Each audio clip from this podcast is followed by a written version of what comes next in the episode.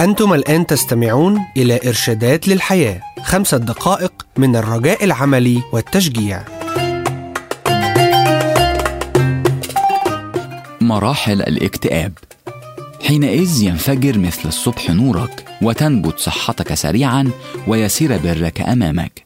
سفر إشعية إصحاح 58 والعدد 8 يوجد حوالي 264 مليون شخص من جميع الأعمار في العالم يعانون منه. إنه المسبب الرئيسي للإعاقة عالميا ومن أكبر المساهمين الرئيسيين لكل الأمراض في العالم. السيدات أكثر إصابة به من الرجال إنه الاكتئاب. المتخصصون يخبرون أنه توجد ثلاث مراحل للاكتئاب. الإحباط ثم الكآبة ثم اليأس. الإحباط هو إحدى أشكال الاكتئاب وجميعنا بالتأكيد اختبرناه خلال هذه المرحلة المبكرة من الاكتئاب هناك بعض الأشياء يمكن عملها ليساعد بها الفرد نفسه. اخرج لمكان مفتوح. غير من جدول أنشطتك. مارس الرياضة. اخفض كم العمل. اذهب للعشاء خارجا مع أصدقائك أو أسرتك. أن تعاني من الإحباط ليس خطية. حتى القادة الروحيين عانوا أحيانا منه. لكن لو لم تواجهه يمكن للإحباط أن يتطور لما هو أسوأ للمرحلة الثانية. عند الانجراف لمرحلة الكآبة تشعر وكأنك ابتلعت أو غمرت. تفقد الاهتمام بأي شيء لكن لو حملت الهم في بعض الأحيان تحمل الهم بعمق حتى لا تعرف كيف توقف مشاعرك السلبية. صرحت واحدة من السيدات متوسطة العمر لإحدى صديقاتها وشرحت لها شعورها بالوحدة. زوجي كان يقول لي ابتهجي وإلا الناس يتوقفوا عن الصلاة لك.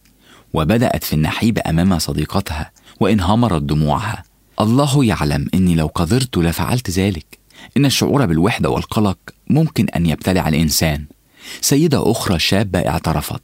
عقلي يخبرني إنني وحيدة ولا يمكنني أن أكون محبوبة ولا يوجد من يرغب وجودي.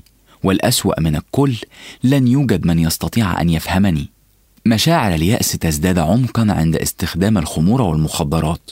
وهذه المشاعر لا تستطيع التخلص منها بالهروب. سمات هذه المرحلة هي الخمولة والكسل.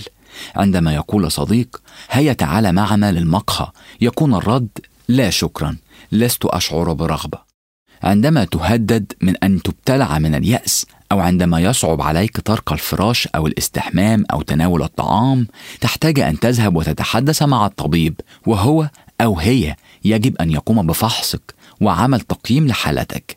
لا يوجد شخص ممكن أن يلومك عندما تعاني من التهاب وتحتاج لمضاد حيوي. هل هذا صحيح؟ نحن كذلك نستعمل النظارات لتحسين قوة الإبصار ونتناول مسكن للألم إذا أصابنا الصداع نتيجة الضغط. وأحيانا يكون ما تعانيه من اكتئاب نتيجة خلل كيميائي والدواء سوف يجعلك تعيش بطريقة عادية ومنتجة وسعيدة. لأنك شخص فريد ليس فقط لكونك محبوب من الله بل لقيمتك العظيمة وثمنك الغالي في نظره أنت شخص ممتلئ من الإمكانيات. ماذا يقول الله عنك؟ مزمور 139 والأعداد 13 و16 يخبرنا أن كل منا صور بطريقة فردية ولذلك كل إنسان فريد. لأنك أنت اقتنيت كليتي نسكتني في بطن أمي. أحمدك من أجل إني قد امتزت عجبا. عجيبة هي أعمالك. ونفسي تعرف ذلك يقينا. لم تختفي عنك عظامي حينما صنعت في الخفاء ورقمت في أعماق الأرض. رأت عيناك أعضائي وفي سفرك كلها كتبت يوم تصورت إذ لم يكن واحد منها. الكتاب المقدس كتاب صادق. يقص علينا قصص إناث كثيرين من رجال الإيمان الذين صارعوا مع الإحباط. وسفر المزامير الجميل يحتوي على صرخات إلى الله واستجاباته. الله يرحب بك عندما تقبل إليه في إحباطك. إنه يشتاق أن يعزي ويعين ويكون الرب ملجأ للمنسحق. مزمور تسعة والعدد تسعة يقول ويكون الرب ملجأ للمنسحق. ويقول أيضا في مزمور أربعين والعدد اثنين انتظارا انتظرت الرب فمال إلي وسمع صراخي. وأصعدني من جب الهلاك ومن طين الحمأة وأقام على صخرة رجلي.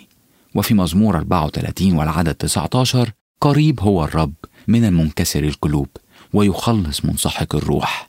صديقي اطلب منه أن يساعدك اليوم.